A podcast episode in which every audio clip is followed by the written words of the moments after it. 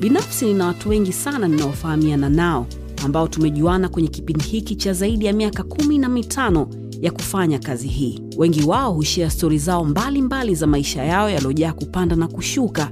Nami sote tunajua maisha ni milima na mabonde, na kila siku kuna mafunzo mapya katika maisha yetu. Hizi ni baadhi ya hizo stori ambazo watu hawa hukutana au wamekutana nazo katika maisha yao, ambazo zitakufanya usome, uwaze au uangalie vitu kwa umakini zaidi, na pia kujifunza. Mimi ni Salama, hawa ni rafiki zangu, na sote tunakukaribisha wewe kwenye Salama na Waswahili wanasema mtego mmoja si kuwinda. Maana yake kwa mujibu wangu, inawezekana ikawa na maana nyingine nyingi. Kwa mujibu wangu ni kwamba kama unataka kufanikiwa katika maisha au unataka kuwa tajiri ama uwe comfortable, lazima uwe na sehemu zaidi ya moja za wewe kujipatia riziki yako. Okay? Ukitega tu sehemu moja, yani kawaida. Utapata, lakini hauwezi kupata kile ambacho kinatakiwa kikuendeleze mbele zaidi kwenye maisha yako ili uweze kuwa stable. Mambo? Mi naitwa salama. Kwenye meza hii huwa tunakaa na watu ambao wanatuinspire katika maisha yetu. Na leo tuko na mrembo kabisa. Shawahi kushiriki mashindano ya kutafuta walibwende. Uh, sasa hivi ameolewa na mtoto wake ametulia lakini vile vile ana foundation yake na mambo mengine mengi ambayo anayafanya kwa ajili ya kusaidia jamii. Na hiyo ndo nia na madhumuni ya sisi kumwita na kuongea naye. Karibu kwenye salama na doris mole mambo. Mzima. Mzima kabisa. Una, unawezaje kumaintain kuwa like pretty kwa miaka yote na stress zote ambazo unazo kwenye maisha. Sometimes mambo yanaenda sometimes hayaendi but you're still beautiful. How do you do that? Ah, ni kazi rahisi na, na ni ngumu pia kwa sababu kila kitu kinahitaji uwe na uwezo wa kubalance. Inakuwa ngumu kubalance uki, kwenye kwenye kazi zetu hasa hizi za kijamii ambazo zinahitaji uvue heels weke pembeni. Mm. Uingie uvae mabuti au raba uingie kwa jamii. Saa nyingine hauhitaji kuvaa suruali inabidi uvae dira ufunike kichwa chako ili uweze kuendana na jamii ambayo unaenda kutana nayo. Kwa hiyo kuna muda inakuwa ngumu kubalance. Na kuna muda ni rahisi kubalance kwa sababu umeshazoea mazingira ulionayo. Ugumu saa nyingine pia unakuja kutokana na aina ya maisha ambayo inabidi uyaishi. Nikisema hivyo namaanisha kuna kipindi ilinilazimu kwenda kukaa kwa wahadzabe na tulikuwa tumebeba chakula cha kutosha. Tulihisi. Lakini baada ya muda sababu tulikwenda kukaa wiki mbili na tukala chakula chetu kikamezeka ndani ya siku tatu. Kwa hiyo ikabidi tuanze kula wanachokula. Na kwa sababu nilikuwa napenda sana kipindi kile nilikuwa napenda sana ku, ku, kusafiri ndani ndani vijijini huko na kwenda kujua wengine wanaishije. Hilo ndilikuwa ni wazo langu muhimu sana. Nilipofika kule um, kukawa kuna changamoto ya ku, sisi kuona namna ambavyo wana, wanaenda kutafuta chakula. Kwa hiyo nakumbuka mimi nilifunga safari ya kwenda kuona wanawake wanapata wapi chakula. Kwao niliona shida kweli wanagonga chini kuangalia mizizi iko wapi ndo mizizi tukae chini ichimbuliwe ichukuliwe. Hiyo ndo inabidi tukajiandae kula. Lakini uh, siku ya pili ambayo uh, sisi tulikuwa tunalala nje kwenye matenti. Tukaenda na wanaume wanaume wao wakipata mnyama wanamua hapo hapo wanawasha moto tunakula. Vitakavyobaki ndo vitaenda nyumbani lakini tule kwanza sisi tushibe. Kwa hiyo safari ya wanawake na safari ya wanaume haifanani. Na nikaja kuona namna ambavyo mwanamke anaweza kuibeba familia. Ndo ikanipa kuona namna ambavyo ni ngumu mwanamke saa nyingine kubalance majukumu yake kutokana na mazingira ambayo anakutana nayo hasa kwenye utafutaji uh, kwenye malezi kwenye uh, kujinyanyua mwenyewe kiuchumi. Nimekupa mfano wa WhatsApp kwa sababu ni mazingira ambayo sisi tuliamini uh, kama wanajamii tunaenda kuishi nao na tutakuwa, tutakuwa na chakula chetu cha kututosha mm. kwa siku saba. Na siku saba zilipoisha siku tatu ziliisha chakula kikawa kimeshaisha. Sasa tulikuwa tuna mikate maepo tukaleta uzunguzungu wetu. Baadaye kikaisha tukaanza kula ngedere. Tukaona sijui kuna vinguchiro sijui vidude gani. Kila kitu wana, kila kitu cha, cha msituni ambacho kinalika wanakila. Kwa sisi ibidi tule pale na tukaishi mazingira hayo mwisho wa siku nilifurahia sana kukaa pale na nikajifunza uvumilivu ustahimilivu nikajifunza heshima waliokopo nayo. Mazingira yao ya maumbile huwa wanayaacha wazi sana. Lakini kwa jinsi nilivyokaa nao waliniambia wao hata kuchepuka hamna kwao yani mwanaume kumpata mwanamke mwingine ni ngumu sana kwao. Sasa nikawauliza ni kwa nini? Wakasema ni huku tumekeana heshima ya hali ya juu ambayo huwezi ukamchukua mke wa mwenzako. Kwayo ni kitu ambacho nilijifunza na kutembea muda mrefu kutafuta chakula. Tuliamka saa kumi na mbili. Tulikuja kupata chakula saa sita. Kwa hiyo muda wote huo maji niliokuwa nabeba yameisha kwenye begi mikate nilokuwa nabeba imeshaisha kwa hiyo nikawa nasubiria what's next tunakula saa ngapi? Kwa walivyotuletea tulivyompata yule ngedere alivyokatwakatwa pale harakaraka na mi i was very thirsty to eat. Kwa nikaja hapo nilipojigundua mimi ni mtu ambaye napenda kuishi maisha ya msituni. Na ikanileta kwenye maana ya halisi ya umasai ambao nimezaliwa nao na sasa nikaanza kuelewa kwa nini wamasai wanaweza kuishi msituni. Sasa kula ngederes kama kula mtu tu rafiki yangu. Nikiwambiaga watu hivyo wanashtuka lakini mimi niliona sawa. Kwanza nyamake ni kama ya kuku ni tamu sana. Mm-hmm. mm-hmm. pengine binadamu naye yuko hivo perhaps. Not so sure. Lakini ah, say, natamani kurudi tena. Nafikiri nitarudi tena mwakani. Ndio. Mm.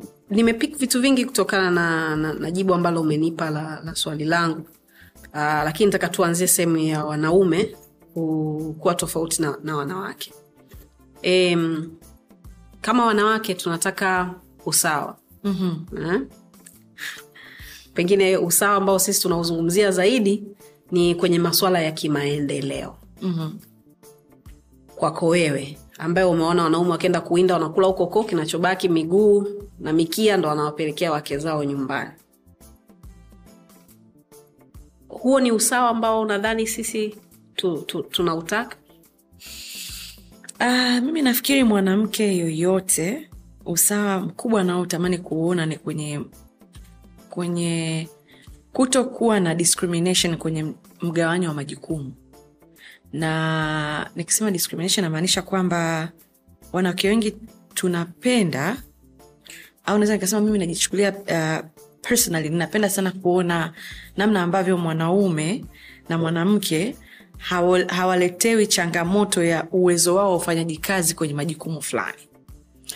Uh, hata tukizungumzia kwenye majukumu ya, ya, ya utendaji kazi wa kila siku kwenye vyoo vyovyote ambavyo vinaletwa vina mara nyingi mwanaume ana, ana, kuna tendensi ya kumwamini zaidi mwanaume kwenye nafasi za juu kuliko kumwamini mwanamke lakini hiyo inatokana na mazingira ya kitamaduni ambayo tumekuwa nayo kwa muda mrefu sana. Kwa sababu yalimwaminisha uh, mwanajamii yoyote kwamba mwanamke kazi yake ni kuwa nyumbani kupika kulea familia. Alafu mwanaume ndo akwenda vitani kwenda kupambana kuleta kwa ajili ya familia. Imekuwa picha ya wahadzabe mwanaume amekwenda vitani kuleta kile ambacho tunakitegemea. Lakini kwa upande mwingine tuangalie ni, ni namna ambavyo huyu mwanamke anapewa nafasi kwenye jamii. Kazi yake ndo inaonekana ni kazi ya chini. Kulea kupika kufua kutunza familia. Ndo kazi ambayo ya kudharaulika sana. Lakini kazi ambayo anapewa mwanaume ndo ambayo inaonekana ndo kazi kubwa. Uh, kwenda vitani kupambana hiyo ndo kazi ya heshima zaidi. Kwa hiyo ni namna ambavyo jamii yetu imeamua kutafsiri uh, usawa. Lakini ukiniuliza mimi binafsi huwa naamini kwamba ipo siku tutakuja kwenye usawa ambao tunautamani lakini ni ngumu sana ukianza kuleta usawa wa kibiolojia kwenye mazingira yetu ya nyumbani. Ni ngumu. Ni vile tu ambavyo uh, sisi tunatakiwa kuamini kwamba majukumu yetu kama wanawake hayabadiliki. Ni vile tu kwamba pia uh, wanawake tunapaswa ku, kujua tuna, tuna namna ambavyo tunaweza kutumia extra talents ambazo mungu ametupa tunaitoga multipliers tuna uwezo wa kumultiply. Kwa mi naona kama wanawake tumependelewa zaidi kwa sababu tuna uwezo wa kufanya vitu vingi kwa wakati mmoja. Wanaume hana uwezo wa kufanya vitu vingi sana kwa wakati mmoja. Kwa hiyo kwangu mimi naona sisi tumependelewa zaidi na tunakuelekea sisi ndo tunakuja kushika majukumu makubwa zaidi kidunia. Na kama unavyozidi kuona hata kwenye uh, nyadhifa mbalimbali za uongozi mwanamke bado atakuwa na levo ya juu ya uongozi lakini bado nyumbani ni mama. Na lazima majukumu yake atayatimiza lakini sasa kwenye wakati huo huo bado kuna kazi ya kuhakikisha kwamba mwanaume huyu anaelewa spidi wanawake wanaokuja nayo yani kuna change of uh, wanawake ambao wamekuwa empowered wanazidi kuongezeka wengi kuliko wanaume ambao wamejiandaa kuwachukua au kuwaelewa mm. au kuishi na hawa wanawake ambao wamepewa hii empowerment kubwa kwa hiyo unakutana ndio maana vitu vingi sasa hivi vinakuwa vigumu kuelewa.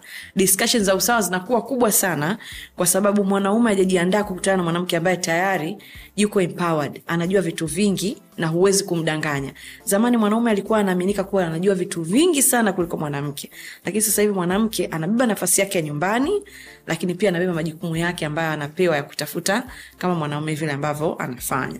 Kwa hiyo nafikiri tunakuelekea wanawake tuna tuna kazi kubwa zaidi ya kuwafanya wanaume watuelewe nafasi tulionayo kwenye majukumu yetu zaidi kwa sababu naanza kuhisi discussions za usawa zinakuwa kubwa sana kiasi kwamba zinatunyima amani hata nyumbani hata kwenye kazi kila mtu anaanza kuassociate ni kwa sababu ni mwanamke ni kwa sababu uh, kwangu naiona si sawa mm. yes. In, inatokea mm-hmm. e, na, na, na, na nyingine ukiachana kwamba ni mwanamke kuna swala la kwamba ni mwanamke alafu hana mtoto sawa kwamba ah, yule yule ana roho mbaya tu mwanamke alafu si unajua ana hata mtoto kwa hiyo ajui hata hata hata uchungu wa hivyo vitu. Mm-hmm. amshua umeshawahi kusikia kitu kama hiko. Ukisikia kitu kama hiko wewe kama wewe. Siwezi kusema feminist, I don't know if you unataka uwekwe huko but how does, how does that make you feel? Kuna hilo alafu kuna la kwamba eh, eh, nishawai kumuuliza karo hapa eh, kwamba adui wa mwanamke ni mwanamke mwenyewe. Yaani mwanamke akimwona mwenzake anafanikiwa atafanya kila kinachowezekana kuhakikisha anamshusha mwanamke mwenzake. So hayo mawili nataka uniambie. Uh, adui wa mwanamke naamini bado si mwanamke. Mimi naamini ni mazingira ambayo tunayaruhusu tu kutokea. Kwa sababu kama wewe mwanamke unaweza kumsaidia mwanamke mwenzako kunyanyuka Hii- huwa inaanzia kwenye majukumu ya nyumbani. Yaani huwa naanzaga kumfikiria mwanamke kwenye mazingira ya chini kabisa. Kwa sababu unaamini kwamba wanawake tumepewa jukumu la uzazi kulea kuona jamii inakuwa na kama mwanamke anapewa jukumu hilo ina maana jukumu lake ni kuona mafanikio ya kila mtu. Uh, tulivyokuwa tunasoma shule tulikuwa tunaambiwa when you educate a woman you have educated the society. Where did that come from it came from the nature of how god created a woman to be a supporter, a supporter of a man. Na namna ilivyo ilivyotengenezwa kijamii mimi naona kwamba mwanamke kazi yake ni kubeba jukumu la kutatua changamoto za kijamii. Na mwanaume anakuja pale kwa ajili ya kucement zile efforts ambazo mwanamke anazitoa kama ushawishi na ushauri ili ziweze kufanikiwa according to me. Lakini pia um, umezungumzia namna ambavyo wanawake tunakuwa perceived. Mm.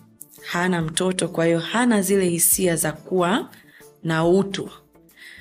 Inatokea lakini uh, mimi naamini kwamba si wanawake wote wako hivyo.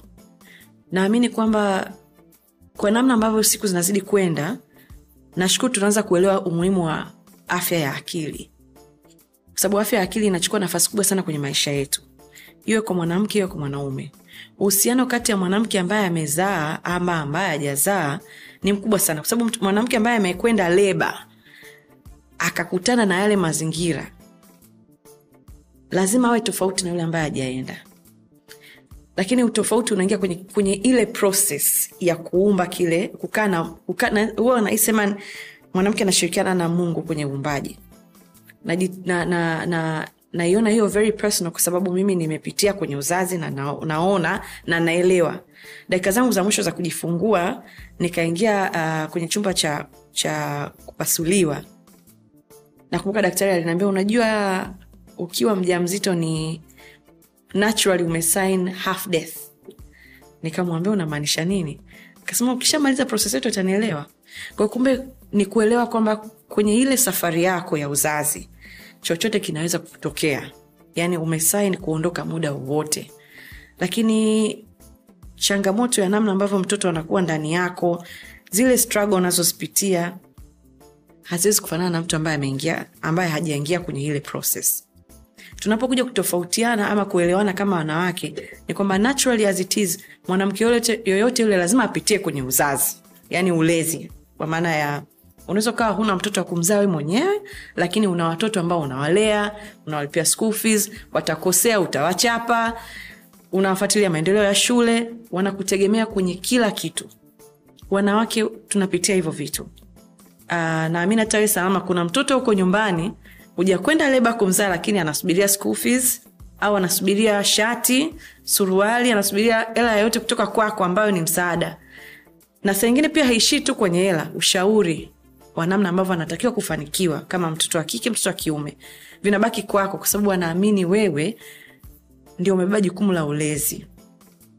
Kwa hiyo nikirudi tena kwenye uh, na, namna ambavyo sisi wanawake tunajichukulia narudi tena kusema kwamba wanawake sisi tumebeba jukumu kubwa sana la kuwa daraja la mafanikio ya familia na sio tu familia yako familia zote zinazokuzunguka ulipo iwe umeolewa iwe familia ya marafiki zako kwa namna jinsi ambavyo mungu amekuongezea thamani kwenye maisha yako ndivyo ambavyo wanataka wewe upitishe hizo baraka zake kwa wengine kwa hiyo mimi huwa nachukulia nafasi ya mwanamke kwa namna hiyo mwanamke ni daraja la kupitisha mafanikio ambayo mungu ameyakusudia ndani ya jamii husika hmm. yes. Ukikutana na watu huwa una, vipi kwamba thats my biggest challenge. Uh, wengi wanaanza kuniambia ah, we mrembo ese unaendeleaje? Za masiku. Mrembo. Ah, doris ehe, mtoto njiti vipi? Mwingine anasema ah, huyu humanitarian bwana. Mambo yake humanity, humanity. kwa hiyo mimi huwa napendaga tu kusema mimi ni uh, mwanasosiolojia ama social worker na nimependa kujipa hilo jina kwa sababu naliona linanifaa. Napenda sana kuwa kwenye ngazi ya mwisho kabisa ya jamii na napataga shida kupata kiswahili cha humanitarian. Lakini hivyo ndo ambavyo mimi napenda watu wote wanijue. Na humanitarian inahusiana sana na umuhimu wa mtu kuona thamani ya mtu kwenye maisha mimi nathamini sana utu. Na huwa naamini kwamba utu ni ufunguo wa mafanikio duniani kama tukiamua kuyachukulia serious. Yani i believe humanity is a key of life.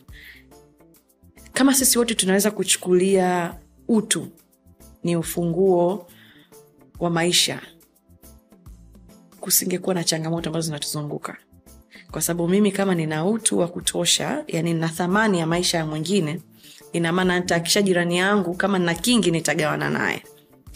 Kama kuna changamoto ambayo naweza kuitatua siisubiri serikali. Sisubiri kumlaumu mheshimiwa rais hajafanya hichi hajafanya kile. Wakati nina uwezo wa kutafuta namna ya kutatua. Umeanzia kipindi cha salama na vijana wengi wako wanasubiria kinachotokana na kipindi cha salama na vipi ungeamua kukaa nyumbani na kusema ah, hela kwenye matangazo au kufanya kazi na makampuni inanitosha. Lakini hujui kupitia wewe ni watu wangapi wananufaika. Kuna mtu anamlipia mtoto ada kuna mtu anamlipia mama yake matibabu kuna mtu anasoma kupitia wazo lako tu ambalo wewe umelianzisha.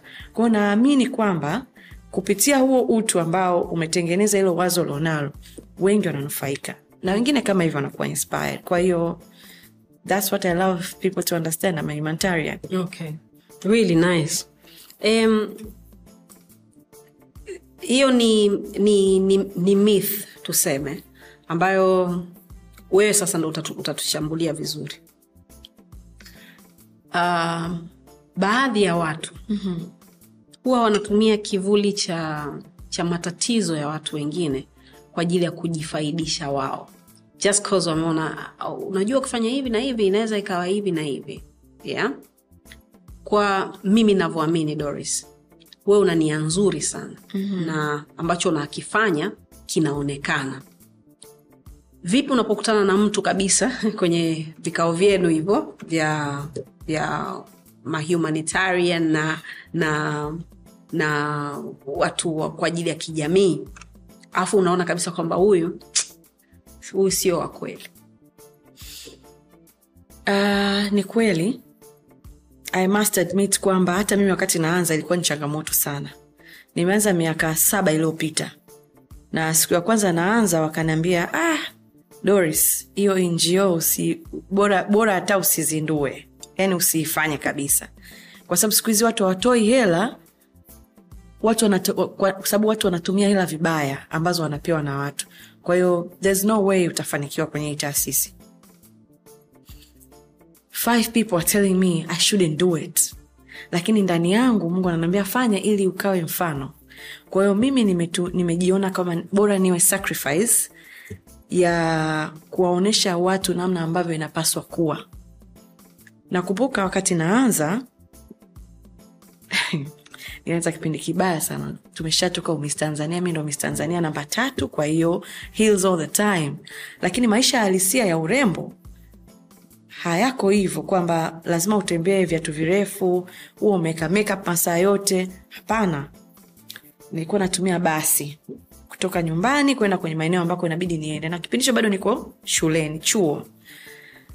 Nakumbuka wakati naanza masuala ya urembo nilikuwa niko chuo uh, mwaka wa pili safari yangu ilianzia uh, miss universe nikashinda taji namba tatu ilikuwa naitwa miss tourism queen international. Na nilipaswa kwenda kuwakilisha nchi china kwenye mashindano ya kidunia. Lakini bahati mbaya wakaahirisha mashindano kuwa kuna changamoto ilitokea kule china. Kwa the following year sikwenda nikaingia miss tanzania. Miss tanzania in the first place nikashinda miss tabata nikashinda miss ilala. Kuja miss tanzania nikaingia kwenye top 15 sikupenda na ilikuwa changamoto sana. Uh, ilikuwa changamoto sana kwa sababu by then mume wangu ndo alikuwa boyfriend wangu. Kwa hiyo akanaambia ukipanda kwenye hiyo stage you're no longer going to be my girlfriend. What? So nikapanda stejini but he was very happy. Unfortunately the next day akaniomba story akasema oh you're doing well. Kwanza nimeona miss universe you did well you became the second runner up kwa hiyo niko tayari kusupport. Kwa hiyo nikaanza kupata buy in ya kwake. Lakini kabla mamangu alinielea na tukaendelea na safari. Mwaka uliofata sikuwa na kitu cha kupoteza kwa sababu nilikuwa nimemaliza chuo digri yangu ya kwanza naenda kusoma diplomasia sasa ambako nimechukua digri yangu ya pili. Uh, kule nikaenda kutokea singida nikashinda nikatokea nikapita kanda ya kati nikawa mshinda namba moja nikaja miss tanzania. Uh, kutokea na changamoto kwenye kwenye organization nafikiri wengi mnafahamu na pia shindano lilifungiwa kwa kipindi kile. Lakini wakati na, tunamaliza nilikuwa nimechukua nafasi ya mshindi wa tatu. Kwa hiyo kwangu niliona ni baraka na ndo nilichokuwa nakitaka niweze kuanzisha kitu ambacho kinaweza kuleta matokeo chanya na kubadilisha taswira ya wengi ambao wanaona warembo ni wahuni. Warembo ni watu wa kuchukuliwa na, ma, na mapedege and thats it. Mm-hmm. na pia nilitamani sana kumwonyesha boyfriend wangu kwamba naweza nikawa nawewe mpaka mwisho wa safari yangu. Haimaanishi kwamba nikiingia kwenye urembo nitakwenda kwenye hayo maisha ambayo wengi wanapita. Kwa hiyo iko ni kitu ambacho nitamani akione na kiwe mfano na niwe reflection kwa wengi kwa hiyo nashukuru mungu nilifanikiwa. Sasa kwenye ku, kama wakati tuna naingia sasa kwenye taasisi na kutamani kuianzisha ndo changamoto hiyo ikanijia.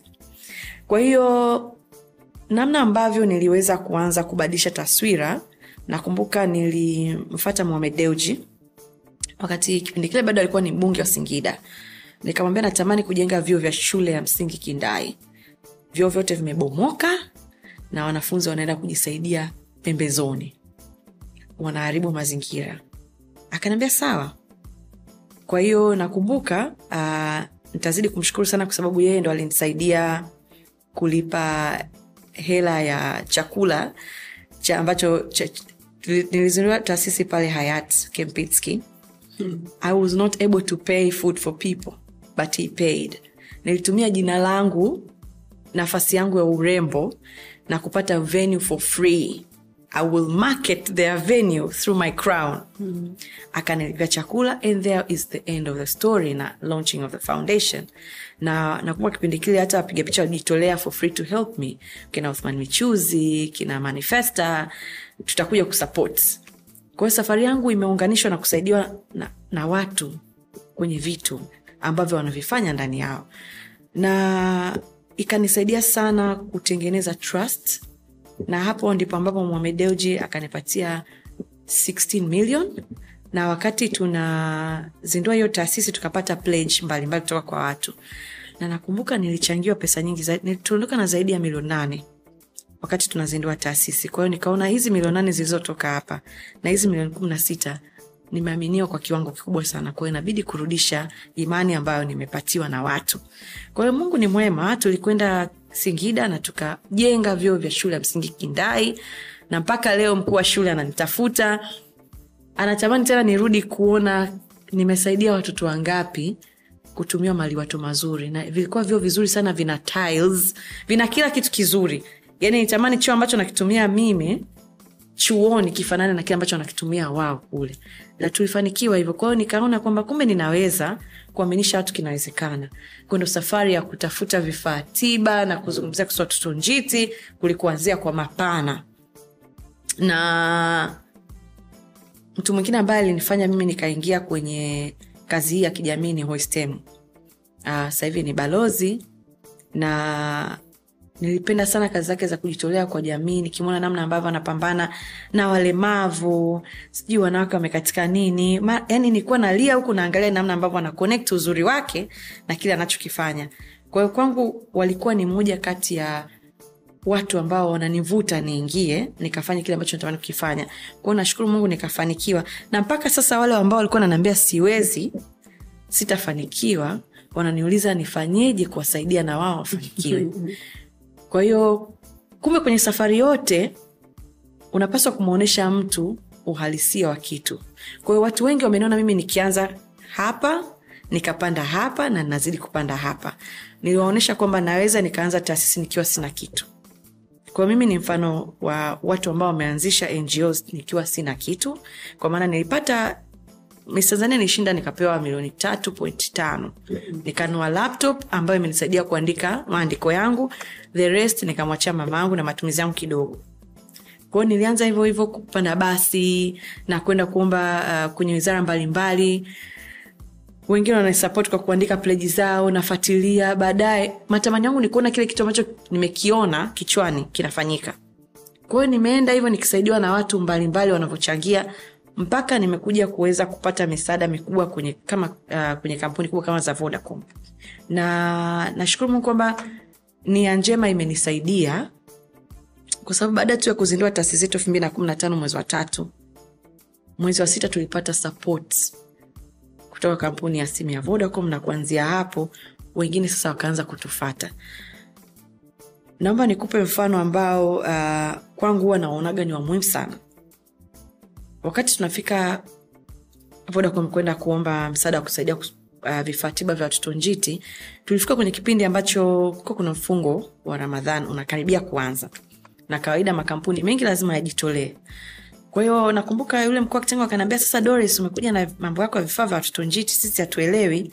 Ila hebu njo na idea nzuri ya kusaidia waislamu kwenye kipindi cha mfungo. Alafu siku ya idi labda tunaweza tukakufikiria tukakupa vifaa vya watoto sasa mimi ni mkristo. How do i do that?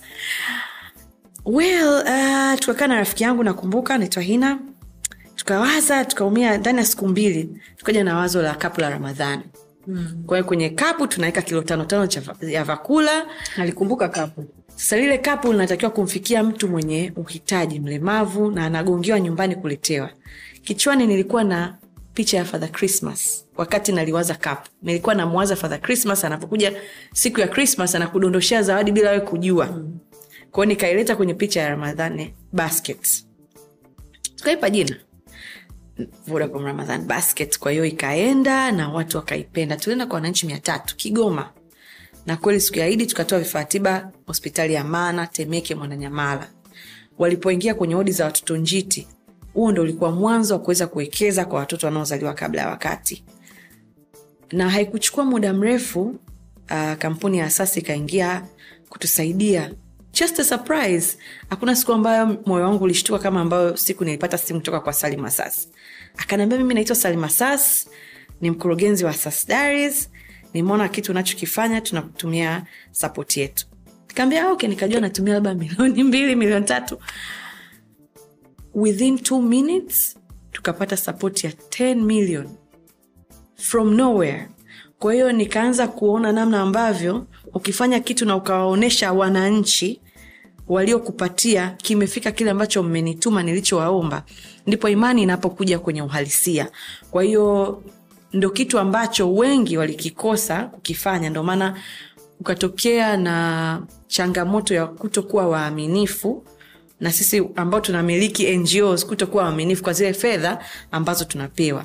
Kwa hiyo uh, narudi tena kwenye swali lako na kusisitiza kwamba watu wengi wanapenda kupita kwenye miamvuli ya ngos especially in the name of foundation kwa sababu wanajua ndo sehemu ya kupitisha mabaya ya kifedha ambayo yanatokea kwao. Na mwingine anaanzisha kwa ajili ya kujipatia pesa ili anufaike na maisha yake. Lakini ni wachache sana ambao wanaweka imani yao kwenye kusaidia. Lakini mwisho wa siku si unajua maji na yenyewe yanakuja kujitenga na mafuta.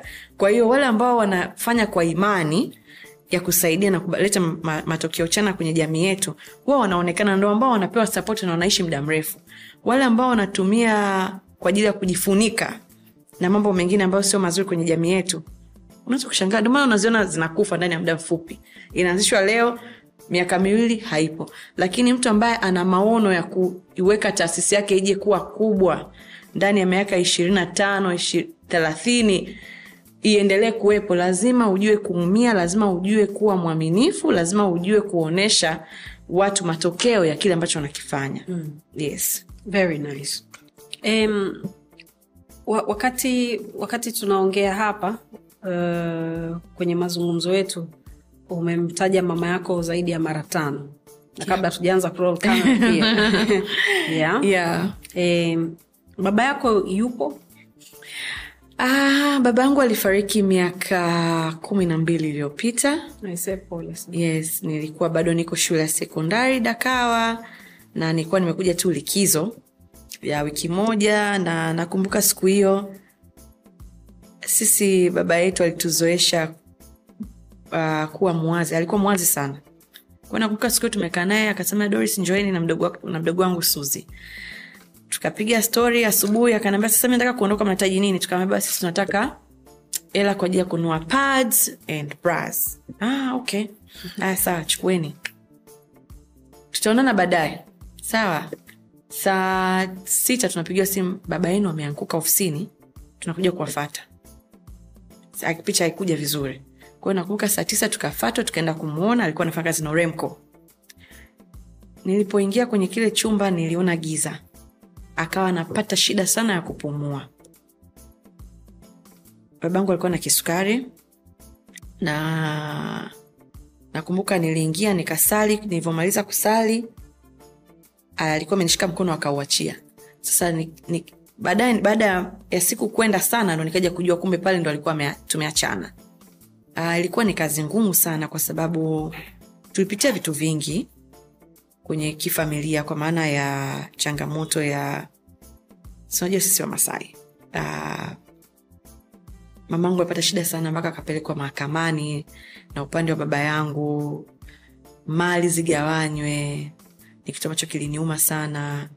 Uh, ilikuwa ngumu sana mimi kuingia mahakamani na kusema ingelikuwa baba yangu yuko hai mama yangu ameondoka hakuna ambaye angemleta baba yangu mahakamani kuzungumzia kuhusu mali.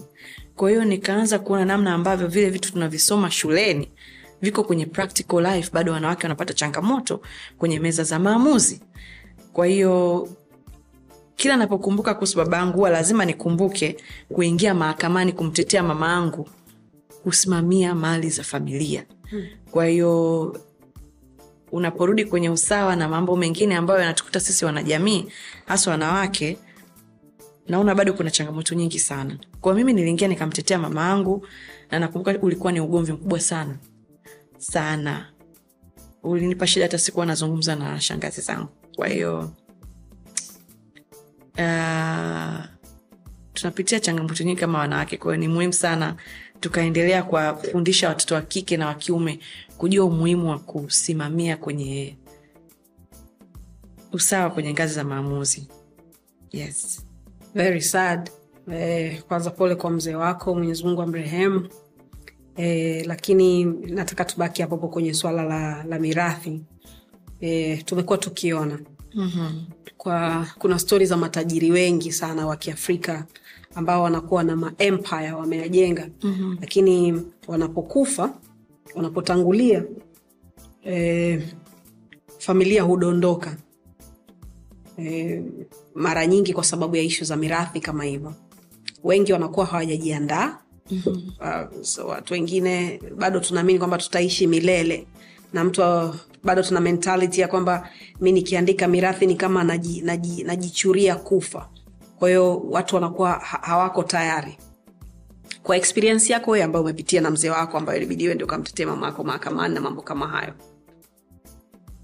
Unadhani kuna kitu ambacho kinatakiwa kifanyike labda elimu kabisa kwa watu ambao pengine tumeshaanza kufanya kazi? Kwamba bwana hii ni lazima. Sawa eh? kama una akaunti unaitwa benki kwa mfano. Bwana inabidi utuandikie kuhusu mirathi yako tuihifadhi kama ambavyo tunahifadhi pesa zako ama ni vitu tu ambavyo inabidi mmoja akiamua kufanya sawa? Asipoamua kufanya its okay. Uh, mimi naamini kwamba uh, tunakoelekea kwenye maisha ambayo hayajulikani unaondoka sangapi ni muhimu kuandika. Na ni muhimu kuandika kwenye kila step ya maisha yako.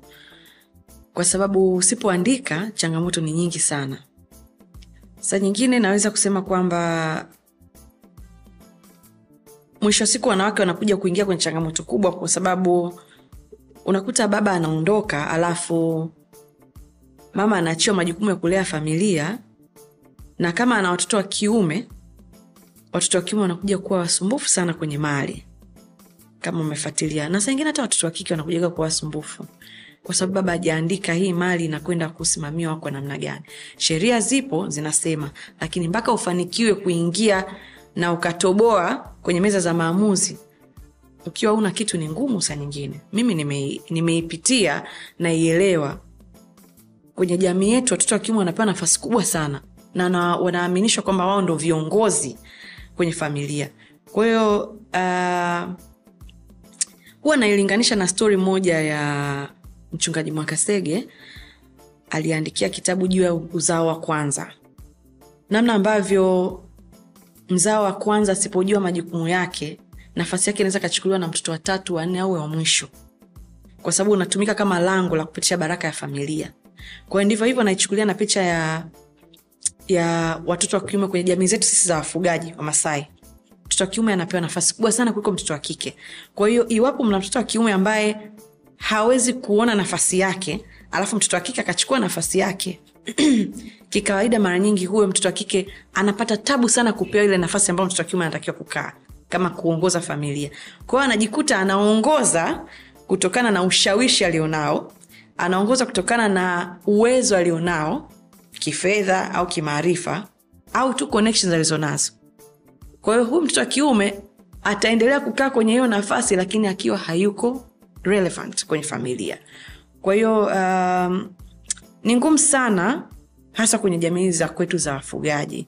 Bado tuna kazi kubwa sana. Ni ngumu sana salama. Yani, unadhani inabidi iwe lazima doris ili kuweza ku, ku, ku, kulinda watu uh, kulinda mali kulinda vitu kwa sababu e, watanisamehe lakini najua familia moja kutoka arusha ambayo mzee wao alikuwa iko vizuri sana. Mali. Mm-hmm. Ma, mahoteli mabiashara. Mm-hmm. lakini siku yule mzee alipofumba tu jicho mambo yote yalibadilika. Na bahati mbaya mzee alikuwa amezaa na wanawake tofauti tofauti. Mm. kwa hiyo hata watoto wame- yeye mwenyewe alijitahidi kuhakikisha watoto wake wanakaa pamoja wanajuana. Na wazazi wanajua wanajuana kwamba huyu ni wakwake na huyu ni nini. Lakini E, nadhani ilishindikana kuweza kukaa mezani na, ku, na, ku, na kuweza kugawanya vizuri. So usipofanya wewe mwisho wa siku hata wale ambao umewape, umewape, ume, ume, umewa, uliwapenda na ni watoto wako au watu wako hata hiyo mali wao pia wanaweza wakaikosa ikaenda ikawa faida kwa watu wengine kwa sababu mm-hmm. tuwe hukunyosha mambo yako. Ni kweli. Ni kweli na ni muhimu sana kuandika. Ni muhimu sana kuwa mkweli hasa kwenye maisha yetu haya sasa hivi. Hasa sisi unajua tuko tunaongelea juzi kwenye gari. Yani mtu anaona akiandika mtu akijua ni kama tazichukua wala kama mi na nyumba hapa. Na na hiki na nini. Naona like, ah, wakijua itakuwaje si wataanza kushikana mashati hapa. Hapana lakini unajua kuna kuandika na kuacha kanisani unakuwa una update unaandika aba unaacha msikiti. Sijui kama msikitini mnaruhusiwa kuandika na kuacha. why not?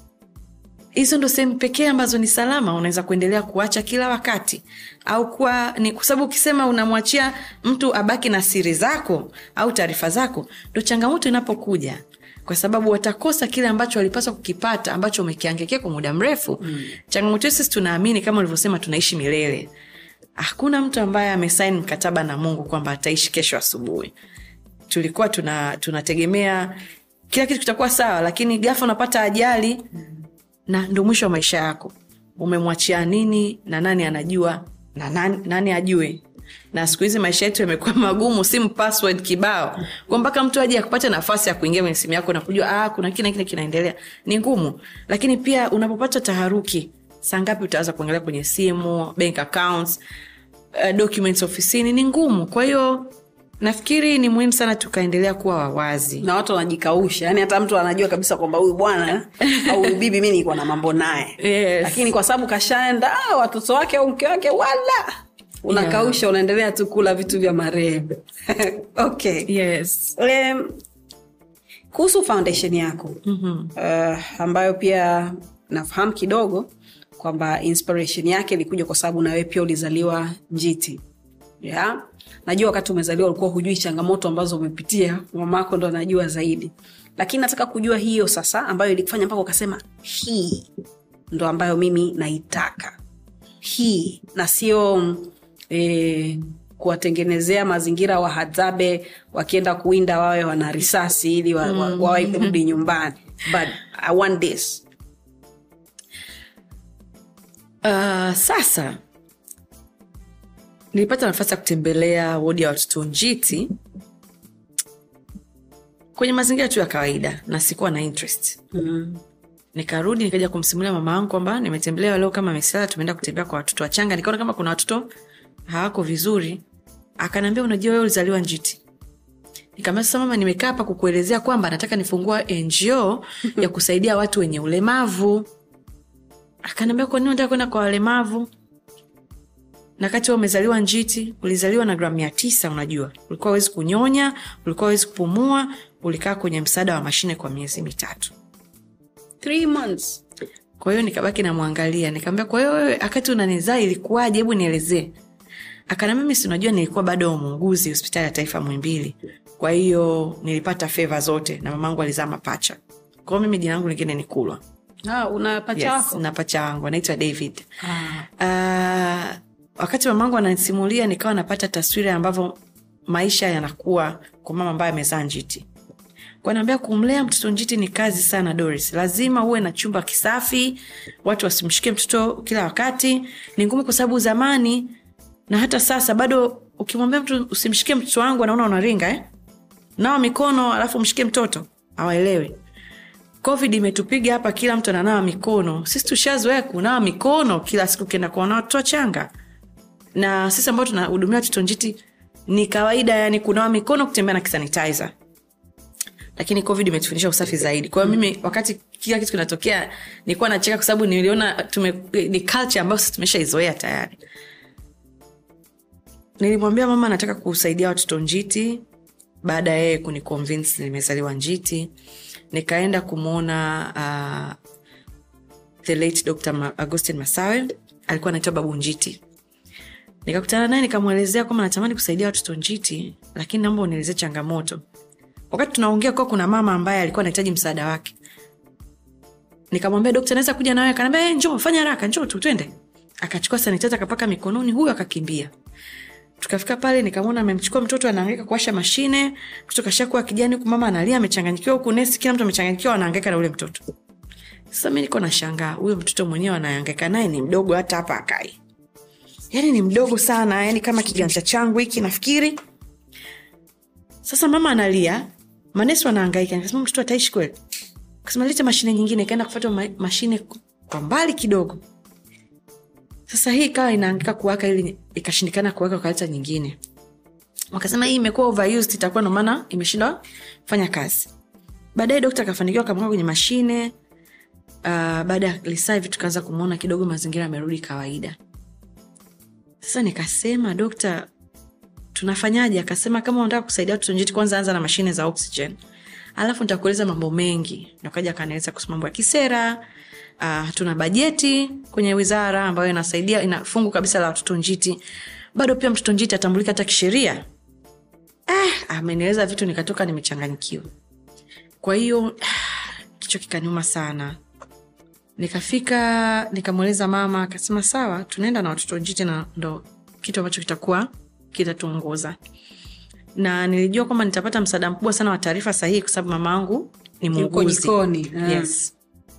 dkt masaa akakubali kuwa sehemu ya kazi yangu na tukazindua taasisi hiyo nikawa nawaza nitaipa jina gani nikasema niite premature baby foundation au niite watoto njiti nikasema no bora niipe jina langu. Ili watu wakianza kuuliza why that name?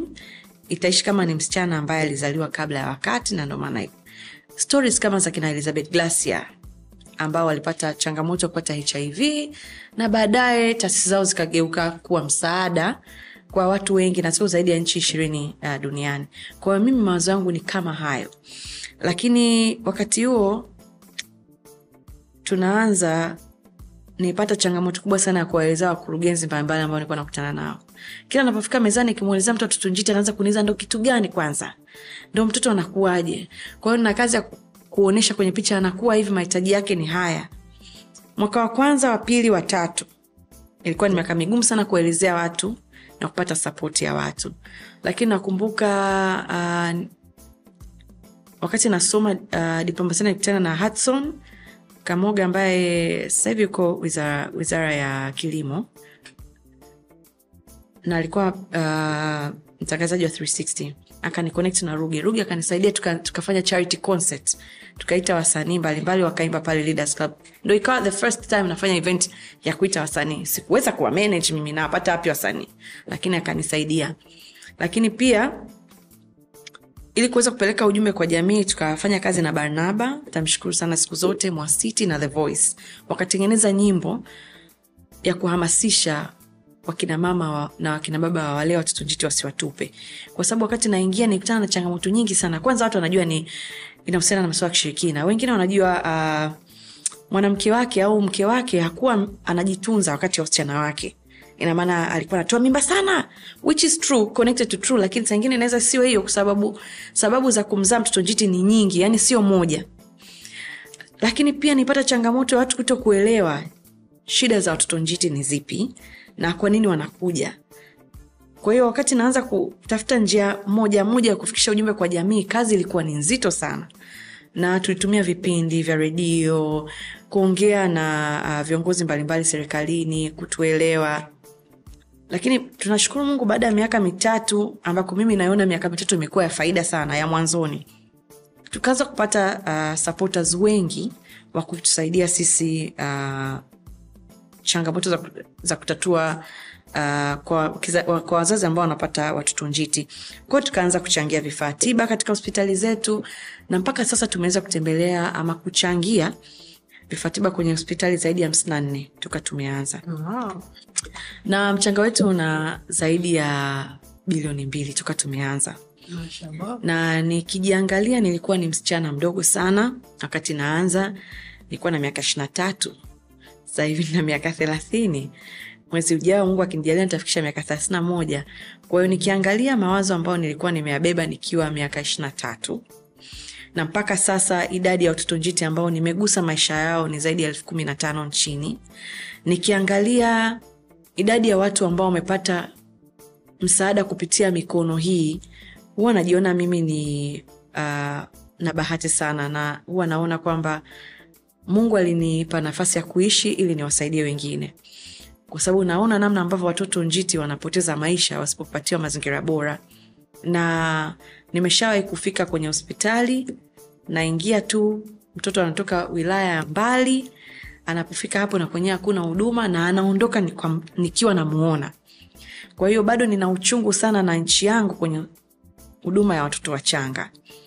Nimeshuhudia vifo vingi sana kwa macho yangu kutokana na kutokuwa na vifaa tiba vya kutosha kutokuwa na wahudumu wa kutosha kwenye hospitali zetu ni kitu ambacho kimeniumiza kwa muda mrefu. Mm. na nashukuru mungu kwamba naendelea kukitatua na nimepata sapoti kubwa sana serikalini.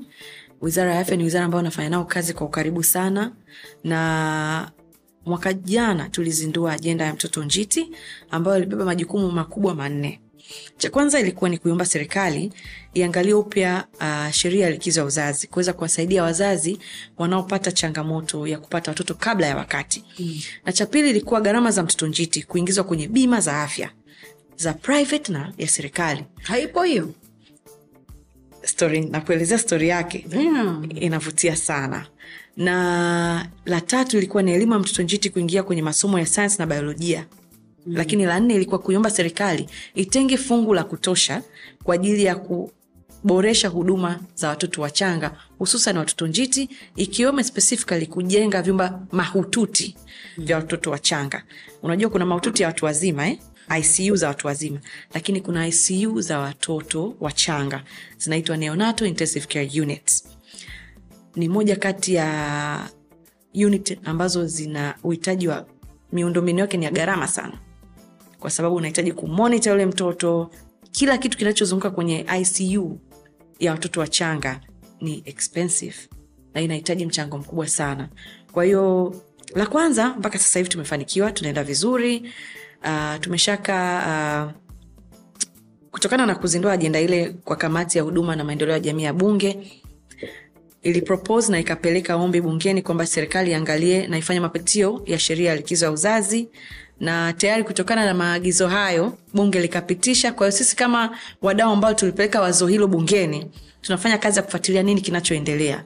Kwa hiyo tayari tumeshakaa na na tumeshakaa na na viongozi wa idara zote mara mbili na tukakubali kwamba sheria lazima itabadilika itafanywa marekebisho. Na sasa kitu ambacho kimekuja kutuvuta zaidi wakati wa majadiliano hayo ya kiundani zaidi tumekuja kugundua kumbe kuna changamoto pia hata ya kumtambua mtoto njiti kisheria. Uh, kwa sababu bado mtoto ana changamoto kwenye utambuzi wa mtoto anaanzia wapi.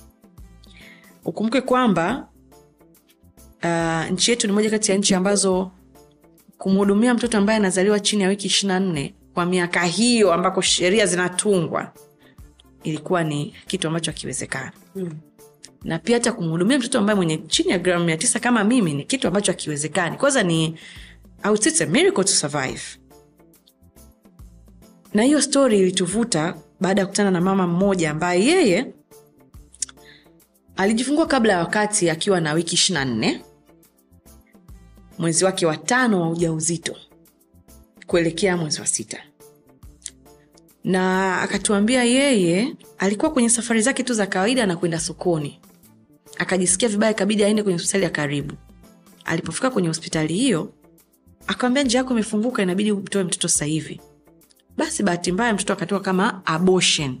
Yaani sasa hapo ndo inapokuja kwamba njiti wa kiwango kile anahesabiwa kama abortion kwa hiyo dada watu na mume wake wakasain sasa yule mtoto akaingizwa kwenye mfuko tayari iko kwenye dustbin. Wakati wanamweka kwenye dustbin tayari kuna nesi ambaye alijitolea tu mwenyewe kusema ngoja niangaike na mtu naona bado anapumua. Wakamchukua yule mtoto wakaangaika naye wanaita kumresuscitate yani kum, kumwamsha. Mtoto akapik wakamchukua kwenye mashine ya oxygen kwenye woma mtoto sasa hivi ana zaidi ya miezi saba yuko mzima na hana shida yoyote. Lakini huyo mtoto tayari alikuwa ameenda kwenye dustbin. Sheria sinaruhusu yule ni abortion.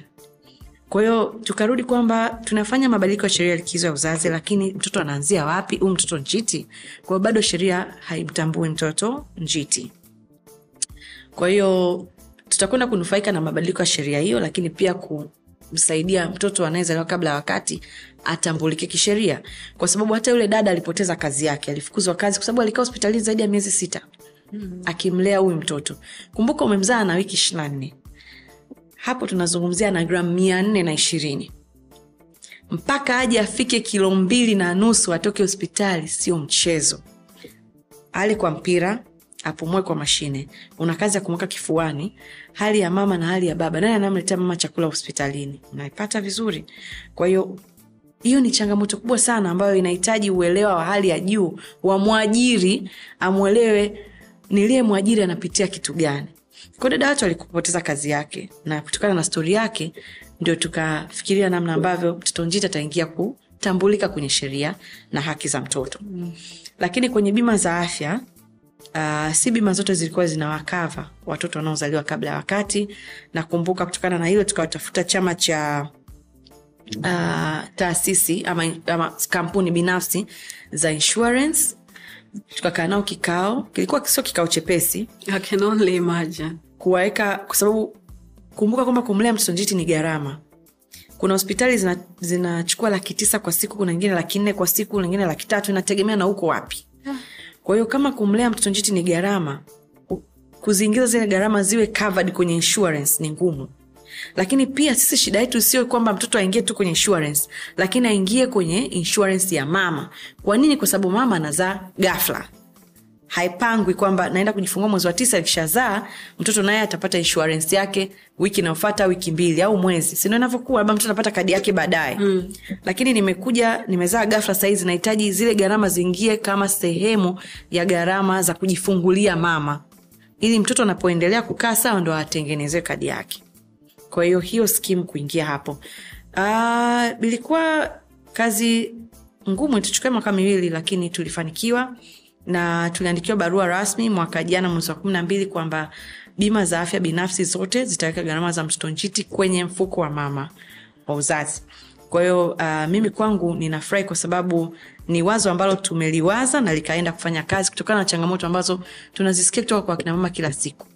Na wataendelea kuboresha fungu hilo kila mwaka kwa hiyo sisi tunaendelea kuhamasisha wananchi wajiunge na bima za afya lakini pia sambamba na hilo bima za afya za serikali na sasa hivi kuna um, bima ya afya kwa wote tayari tumeshapeleka mapendekezo na tuna uhakika kwa asilimia mia moja watoto njiti watakuwa sehemu ya fungu ambalo litakuwa linawasaidia wakinamama wanapojifungua ghafla. lakini uh, swala la elimu kwa mtoto njiti hicho ni kitu ambacho kilikuwa kipengele uh, tuliamua kuingia huko kwa sababu uh, mkoa wa dodoma mwanza ni mikoa ambayo nikiendaga huwa inanipa mawazo sana. Nakutananaga na watoto wadogo sana ambao wana watoto. Yaani nimeshaingia kwenye unit nikakutana na wote walioko kwenye iko chumba zaidi ya kumi. Wote ni wa underage chini ya miaka kumi na nne. Yaani aliozidi alikuwa miaka kumi na sita sorry aliozidi alikuwa miaka kumi na sita lakini wote wadogo na ukimuuliza huyu mtoto wangu watatu huyu wa pili ulijua kama unajifungua kabla wakati sikujua kwanza sielewi hichi kitu gani na nimesha kupata stori ya mtoto ambaye nimemwona kama jana afu kesho akamtupa yule mtoto. Yani nimemwona jana tumeenda kukabidhi mashine tukaenda kutembelea uh, wakina mama alafu kesho yake nikaambiwa yule msichana alimtupa yule mtoto dirishani afya ya akili na pia hakuwa tayari na nyumbani kwao alifukuzwa. mambo ni mengi na wengine hataki kukubali kwamba nimemzaa mtoto huyu ndo mtoto ambaye nimemzaa. Anafanana hivi.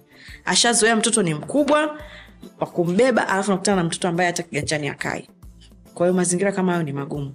Kwa tukaona ni umuhimu elimu hii ikaingia masomoni ili wasichana wapate taarifa za kutosha juu ya ujauzito. Na wanapokwenda kufunzwa wajue kwamba nikipata uh, mimba kabla ya muda wangu nini naweza nikakipata au nitarajie kitu gani? Na changamoto gani zitanikuta ikiwemo kukaa muda mrefu hospitalini. Kwa hiyo uh, tunashukuru wizara ya elimu imetuelewa na tayari tumeshakaa na wakuza mitaala. Tumekubaliana elimu ya watoto njiti itaingia darasa la tano. Ili bahati mbaya ikitokea mtu amalizi la saba walau anajua mtoto njiti ni mtoto aina gani. Mm. asiwaze kwamba ni imani za kishirikina au mtu ampendi. Kitu kingine ambacho kimetuvuta kuweka kuhakikisha kwamba elimu inaingia kwenye masomo ya sayansi na biolojia ni mimba za utotoni ni kitu ambacho ni changamoto kubwa sana na kuna wasichana wengi wanakuwa hawaelewi kwamba maumbile yao yanapokuwa yako tayari wanapelekea wao kujifungua kabla ya wakati Yeah. kwa hiyo elimu hii pia itaingia form 1 form 3 na form 6 kilichobaki sasa ni kuandaa mwongozo kwa walimu ili wakati uh, mabadiliko haya ya mtaala yanapokuja rasmi kwa wananchi na kuletwa kwa wananchi kwamba haya ndo masomo ambayo yatakwenda kufundishwa darasani nyongeza yake elimu ya mtoto njiti itakuwepo kwenye topics ya reproduction. Kwao sisi kwetu tunaona kama ni jambo zuri sana na tunakwenda kuacha alama kubwa sana kwa wananchi na kwa dunia kwa sababu tunaamini endapo watu watakuwa na elimu ya kutosha hatutakuwa na changamoto ya kuulizana mtoto njiti ni nini inakuwaje sababu ni zipi. Na pia wanaume hawata wakimbia wake zao. Kuna kesi nyingi sana za wanaume wanawaacha wake zao huko udini. Mwanamke akitoka udini baada ya miezi mitatu kashaolewa mwanamke mwingine. Kwa hiyo yeye inabidi aendelee na maisha yake. Mwanaume yuko tayari kumweka mtoto kifuani na kumsaidia mama aendelee na shughuli zingine. Anaona wee fanya hiyo kazi. Salama hakuna kazi ngumu kama kukaa kuanzia asubuhi umemweka tu mtoto hapa. Ukinyanyuka ni umeenda chooni. Kwani unamweka hapo huduma ya ngozi kwa ngozi ni huduma ambayo imethibitishwa kuwa ni ni moja kati ya njia nyepesi sana za kumsaidia mtoto njiti kukua kwa haraka na kumsaidia kuweza kujifunza kupumua yeye mwenyewe bila kutegemea mashine. Kwa hiyo inaitwa kangaroo mother care. Mm. na kuna kangaroo father care siku hizi kwa sababu wakina baba wapo ambao wanajitahidi kuweka watoto wao kifuani. Kama umeona hata watu wa nje wengi wanafanya hivyo. Unaona picha za mtoto kadogo mm. baba na kifua kikubwa amemweka mtoto kifuani. Pia inasaidia kubond kati ya mtoto na mzazi wake. Na kitu cha mwisho ambacho sisi tunakifurahia ni kwamba serikali sasa tayari imeshatenga bilioni 23.36 za kujenga vyumba mi- mia moja vya icu ya watoto wachanga kwa ajili ya kuboresha huduma za watoto njiti. Kwa hiyo ni kazi ambayo tumeifanya for seven years na naweza kusema kwamba i am very much proud of myself i am too na nilikuwa nataka niseme kwanza hongera sana kwa sababu eh, hakuna kitu kigumu kama kujaribu kupitisha eh, ajenda mm-hmm. ambazo ni za kusaidia watu kwenye mfumo ambao tayari ulikuwa umeshaandikwa kwenye vitu ambavyo uh, tayari watu walikuwa wameshajiekea kwamba hivi ndo jinsi ambavyo sisi tutafanya uh, inavyotakiwa iwe. Ukijaribu kumletea mtu kitu kingine ambacho hakielewi kidogo inakuwa ngumu. Lakini mpaka mtu anaweza kukubali na kusema tutaingiza tutafanya tutafanya tuna, tutaeka nadhani ni sio, sio kitu kidogo. So hongera kwanza kwa hilo. Na cha pili nikuwa nataka tu, tu, nikuambie kuhusu watoto watoto njiti. Hii kitu ambacho tunaongea sahizi kwa watu wengine ni kigeni sana. Uh-huh. na e, pengine anasikia tu yeah? Na kama tunavyojua ukiwa unakisikia tu kitu kwa mwenzako na hujui shida zake yani mtu anaweza anaweza akachukulia poa lakini trust you me hili swala ambalo unalifanya sio swala dogo kabisa yani kwa sababu ni maisha umeona eh? mtoto anaweza akafa au akaishi kwa sababu tu ya jinsi ambavyo anapokelewa mm-hmm. kutoka kwenye tumbo la mama yake na sio kitu cha kuchukulia poa kwamba "Ah, okay, watoto njiti yeah, yeah, yeah, yeah. You know, kama hivyo ambavyo unasema. Sadly ni kwamba e, chumba cha kumweka mtoto e, anapozaliwa njiti ni cha gharama kubwa sana. Kwa hiyo mara nyingi vinakuwa aidha havipo ama watu wana which is not a good thing. Na kwenye swala la imani pia kwamba mtu amezaa mtoto anamwona yuko hapa anaona eh, nimerogwa ama nini wanatupa wengine watoto kwenye madirisha. So i think tunahitaji kwa kiasi kikubwa sana kuwaelewesha watu wetu. And I'm very very happy kwamba hilo swala limeingizwa mpaka kwenye mitaala mashuleni ili watoto waweze kusoma na kujua kitu gani wanapambana nacho congratulations uh, Thank you. Doris. Sana sana. sana. Eh, hatuna muda mwingi sana ningependa kukufahamu zaidi binafsi najua hupendi kuweka maisha yako e, binafsi kwa, kwa watu wengine lakini najua una mtoto Yes. congratulations Asante, najua umeolewa yes bahati nzuri namfahamu mume wako so how do you juggle like eh, kuna hili hivi ambavyo vinahitaji concentration yako ya hali ya juu lakini at the same time you want to be a good mom na vile vile unataka uwe mke mzuri kwa, kwa, kwa mume wako. How do you do it? I say it's really hard. Lakini uh, huwa natenga siku za kuwa free. Uh, kama sina safari za mikoani nyingi lazima nitenge siku mbili niwe nyumbani yaani niwe tu nyumbani niwe mke niwe mama. Naweza kusema pia kuna muda inaniwea ngumu napataga najiona kama napata stress. Yani msongo unakuwa mkubwa. Kwa sababu kunakuta mume wangu ananihitaji mtoto wangu ananihitaji na kazi yangu ananihitaji kwa hiyo huwa nahakikisha kwamba nikimaliza kazi zangu za kijamii lazima nitenge siku za kuwa free. Ili niweze kuwa sehemu ya huduma kwa mume wangu na kwa mtoto wangu kwa hiyo uh, usually sundays are Thank you for days. coming today. Yeah, I know it's a Sunday. Sunday is a family day na ni siku ambayo huwa napenda kukaa na mtoto wangu tena kucheza tunakimbizana napenda nimkimbize kwaoga napenda nakimbizwa siku nzima nyumba nzima nakimbia tu mpaka ye atakapochoka uh, mume wangu ni mtu ambaye uh, naweza kusema ni rafiki yangu kwa sababu tumejuana muda mrefu sana toka nikiwa form 5 na tumeishi akinielewa ndoto yangu ni ipi. Na amekuwa msaada sana kwangu kwa sababu ni mtu ambaye niko kwenye spotlight nakutana na watu wengi sana. Lakini yeye iko kwenye spotlight lakini hakutani na watu wengi sana kama nakutana mimi. Kwa hiyo huwa namshukuru kwa sababu kuna muda namwonaga na kama anapata shida ya doris mawaziri wote hawa. Hmm. alafu i have him nikirudi nyumbani. Kwa hiyo huwa namshukuru kwa uwezo wa kuvumilia.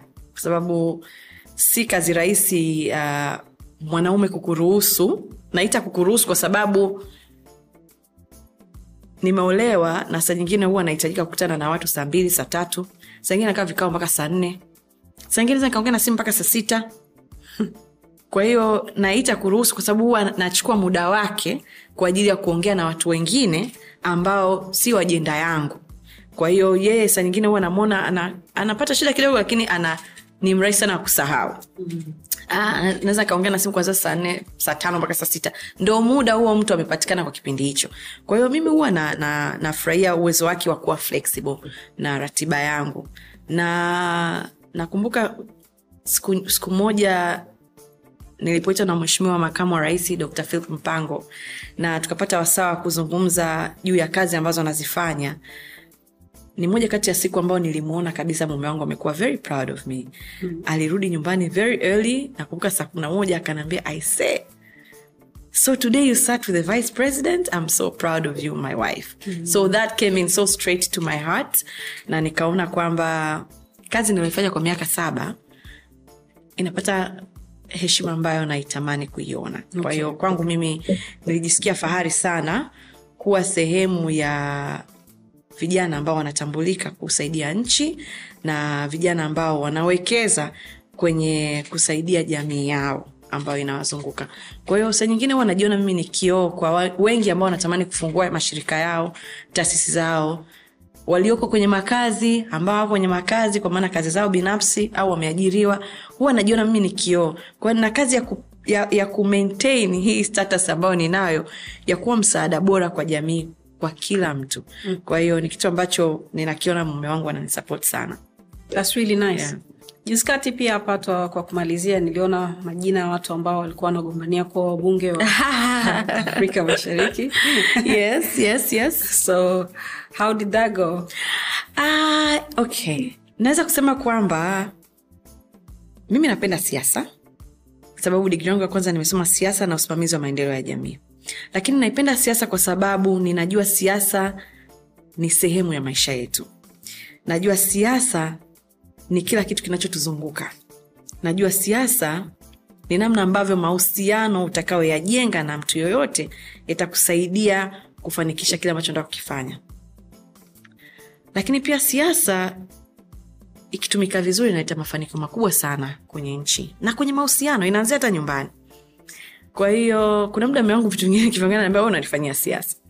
Lakini niligombea hii ni mara yangu ya pili mara ya kwanza niligombea vijana uh, elfu mbili na ishirini nikawa mshindi namba mbili walio na ilikuwa ni mchakato mzuri sana kwa sababu nilishindana na mwenzangu tukapishana kura moja tu kwao nikajiona ah, this was so good and so close. Afu mimi sikuwa karibu sana na mazingira ya chama kwa maana ya kuwa actively involved kwenye chama? Hapana.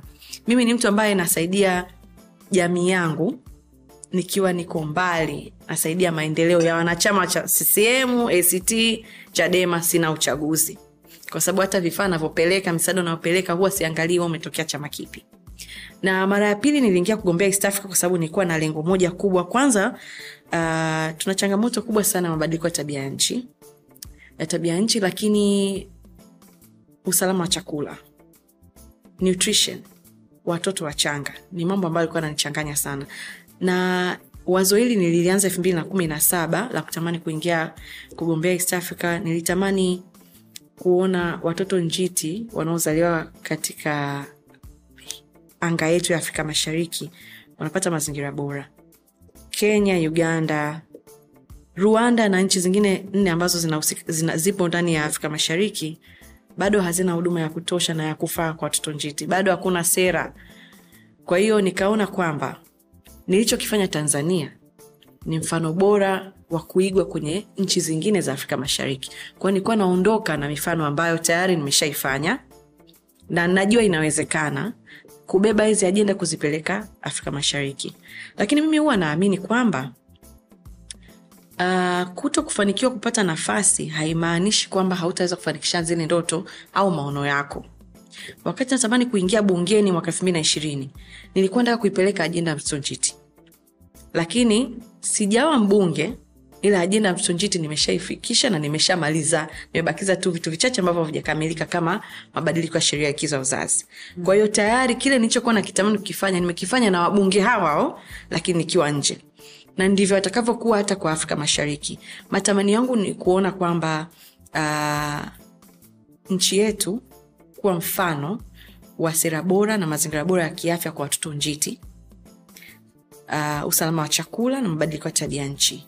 Na kwenye hiyo tayari sisi kama taasisi tumeshafikisha ombi letu kwa bunge la afrika mashariki la kuweka sera ya kuhakikisha kwamba nchi wanachama zote za afrika mashariki zinaweka mazingira bora ya kuweka ya kutenga fungu la watoto njiti kwenye wizara za nchi husika lakini pia kuhakikisha kwamba sheria ya uzazi inaangaliwa upya kwenye nchi zote za afrika mashariki kongo ni moja kati ya nchi ambayo inafanya vizuri sana. Likizo ya uzazi kwa kinamama wanaopata watoto njiti ni miezi sita. Kwa hiyo nina imani kwamba kupitia zile jitihada ambazo nimezifanya za elfu mbili na ishirini mpaka hapa sasa hivi tulipo naweza kuzitimiza hata nikiwa uh, sijafanikiwa kuwa mbunge wa South Africa. Mm-hmm. lakini ilikuwa ni safari nzuri sana. Tulikuwa watu mia moja sabini na saba kama sikosei Uh, ilikuwa kazi ngumu kukaa kwenye jopo la majadiliano jopo la, la, la watu wengi na kuulizwa maswali mengi lakini niliona kwamba mpaka kupita kwenye kamati kuu na kuteuliwa kubaki wanawake sita kati ya wanawake zaidi ya hamsini na tisa waliogombea. Nilijiona na nafasi kubwa sana kwa sababu niliamini wakuu wote wa nchi walikaa wakanijadili doris molel na kazi zake mpaka wakaja kuniingiza nikawa shortlisted kati ya wanawake wote wale nikawa kwenye nafasi sita jina langu likawa namba nne. Kwao nijiona mimi ni wathamani sana. Na naamini ipo siku nitakuja kuwa kiongozi wa nchi hii na moja kati ya ajenda ambazo nitakuwa nazo milele ni kuboresha huduma ya mama na mtoto. Okay so that's what you want. Yes. unajiona una, una kabisa na king'ora na nini? My best dream salama I should tell you. Yeah.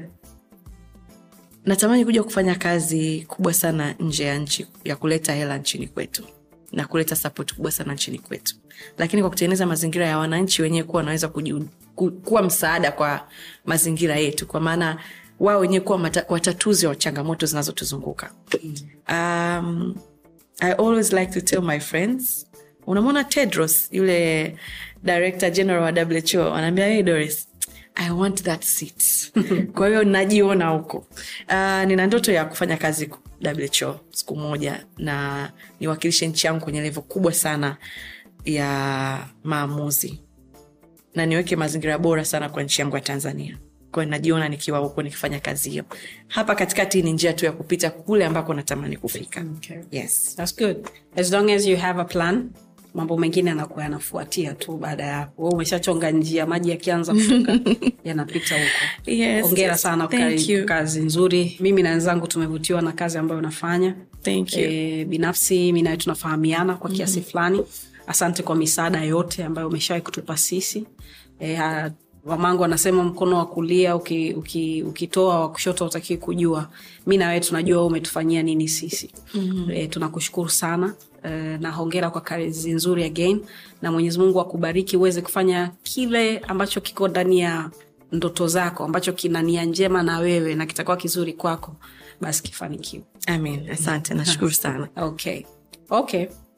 So yangu matumaini umejifunza vitu ambavyo pengine kama havi, hukuwa unavijua leo ama ha, haviko katika maisha yako leo pengine vinaweza vikakutokea au vikamtokea mtu ambaye unamjua na kumjali na mambo kama hayo. Huyu dada ambacho anakifanya ni kutengeneza mazingira salama kwa wale ambao wako katika hali hiyo sasa na pengine huko mbele kama mtu itamtokea. Much respect. Asante kwa kutuangalia na kutusikiliza. Mi naitwa salama kwa niaba ya kila mtu. Take